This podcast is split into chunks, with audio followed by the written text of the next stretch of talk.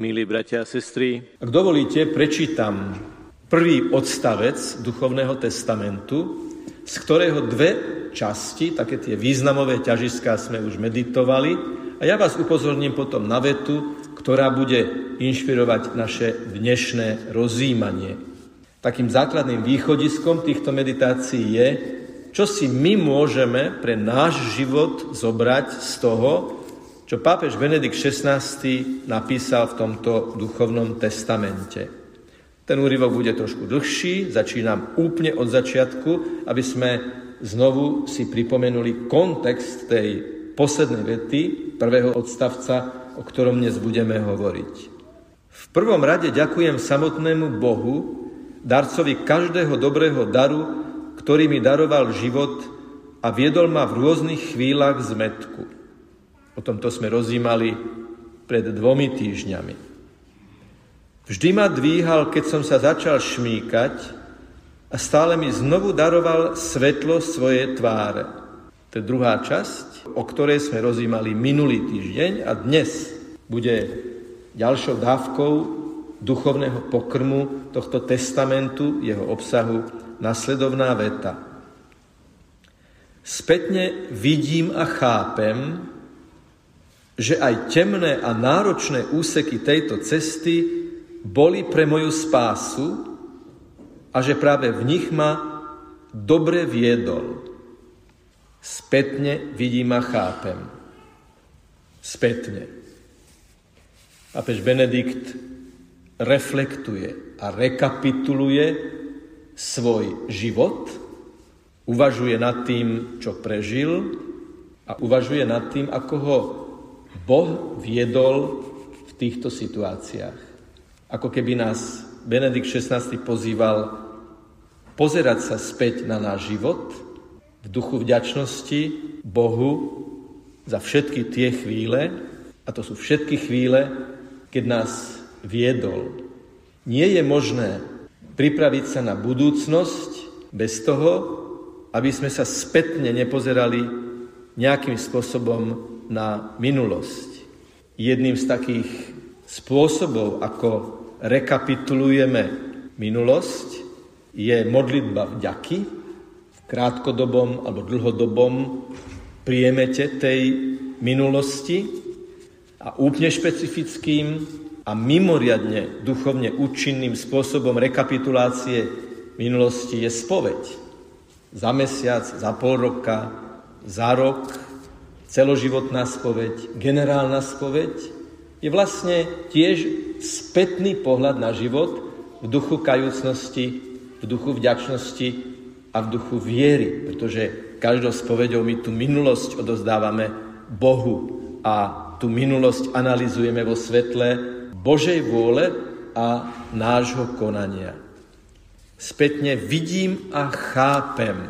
Spätne, to znamená v určitom momente si Benedikt XVI ako keby ešte hĺbšie uvedomil v duchu vďačnosti, že to vidí, že to chápe, že tomu porozumel, že mu to prišlo ako niečo veľmi zjavné a jasné, čo sa dialo v minulosti vzhľadom na jeho vzťah s Bohom.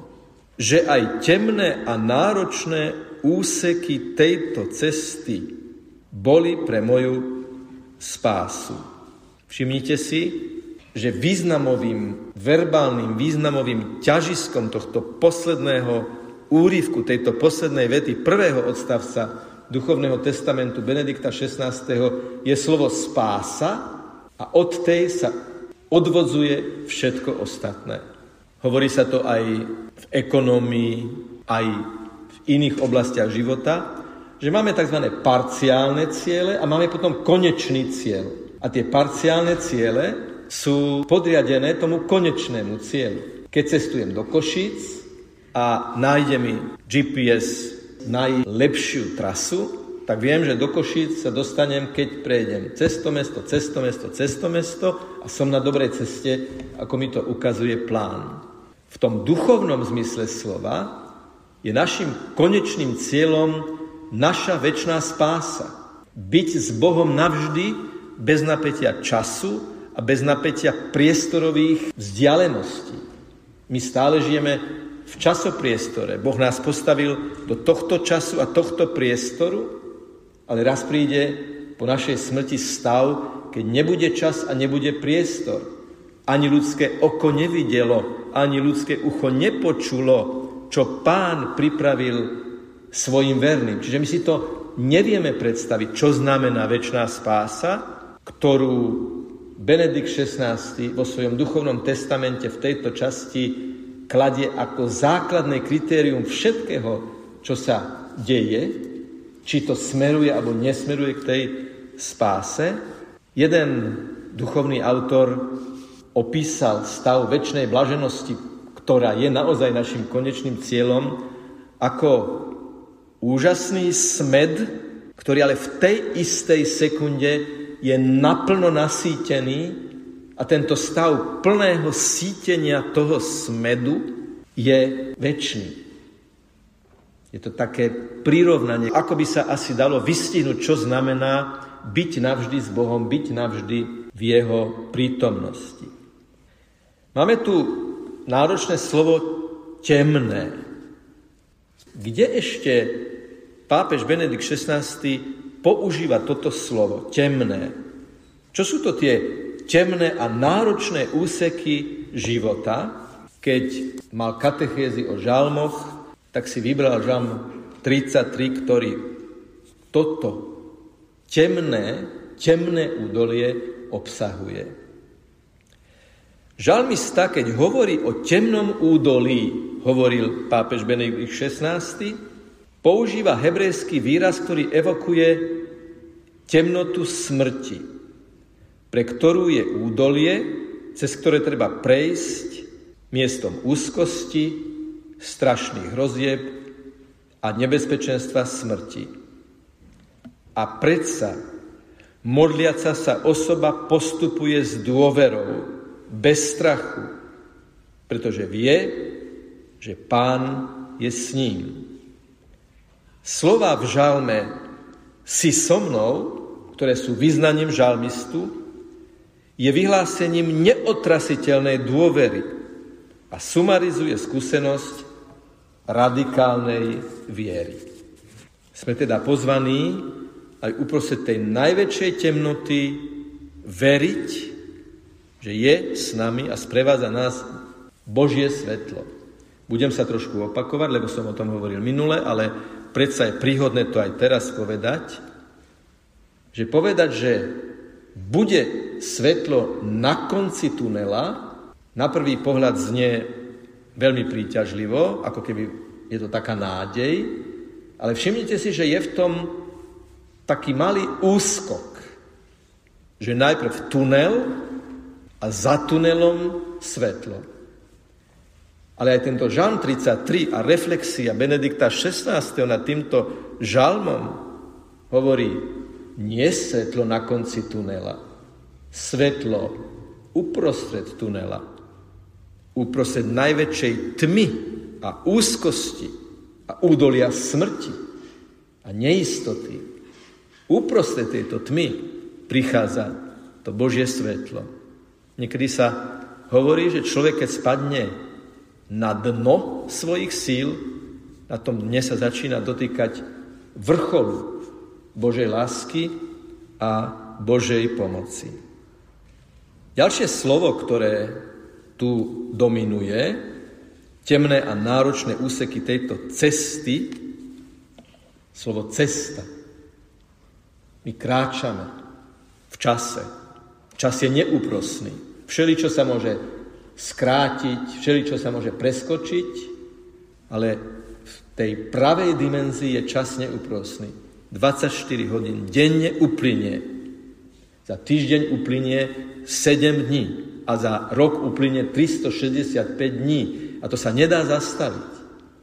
Sme na ceste, starneme, pokračujeme v rokoch a to je niečo, čo je neúprosná skutočnosť, ale ona je aj obrovskou šancou, ako to bolo na tej emauskej ceste, ktorá bola taká ťažisková téma synodálnej cesty, cesta s Ježišom. Prvá fáza temná, Dokonca na konci zostan s nami, lebo sa zvečerieva, opäť nastáva tá temnota večera, temnota duše, temnota zmyslu života a vtedy Ježiš láme svoj chlieb. Posledná veta, plná vďačnosti, znie, prečítam to celé, že aj temné a náročné úseky tejto cesty boli pre moju spásu a že práve v nich ma dobre viedol.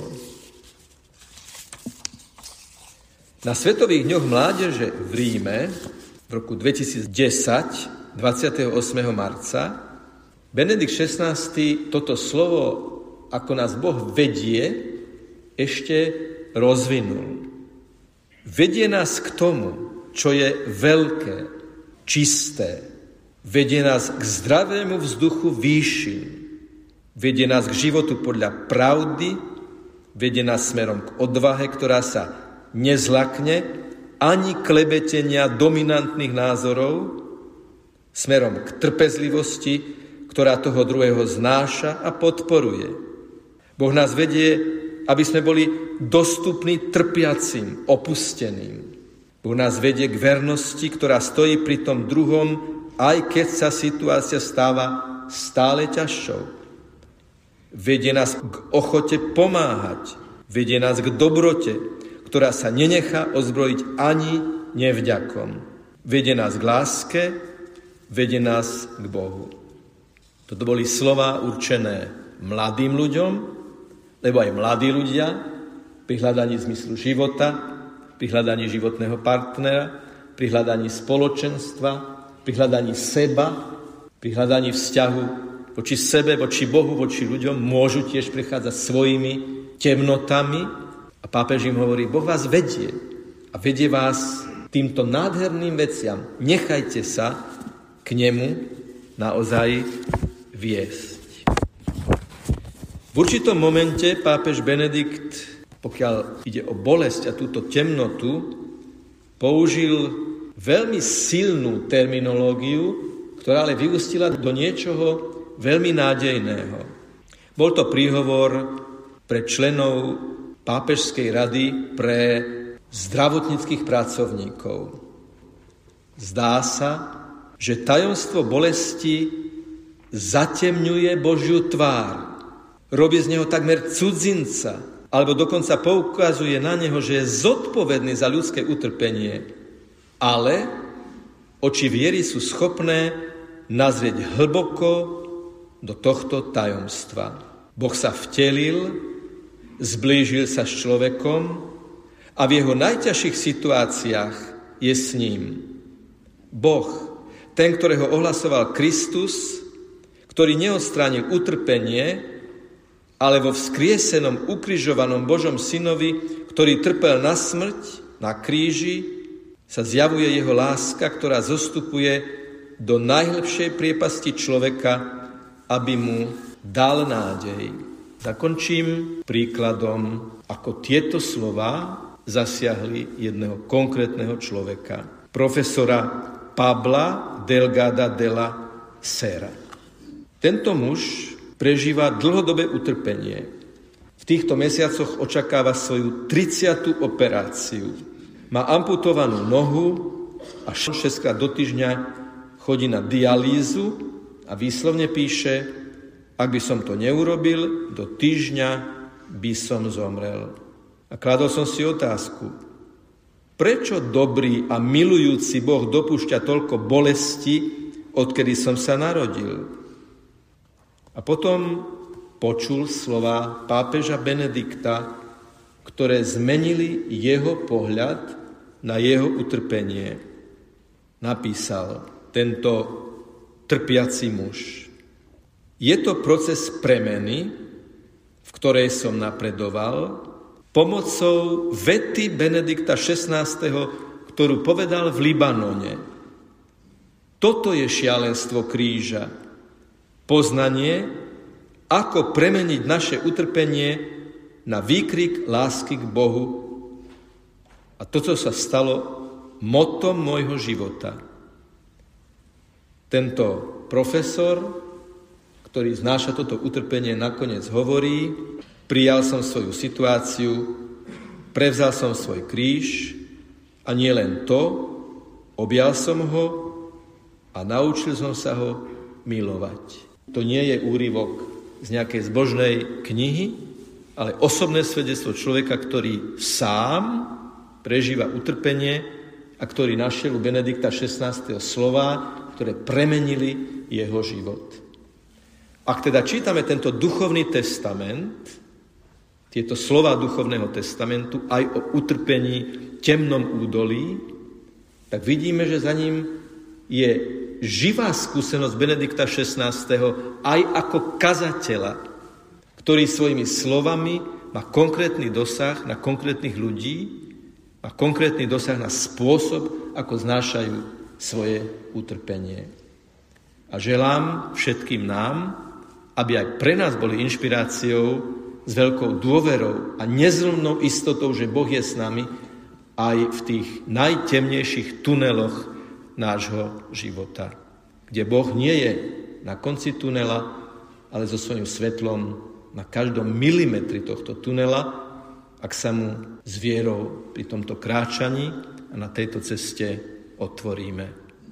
Tak, ako sa mu chceme otvoriť aj pri dnešnom svetom príjmaní, a do každej temnoty, akúkoľvek práve v sebe nosíme, chceme dovoliť, aby zažiarilo jeho svetlo.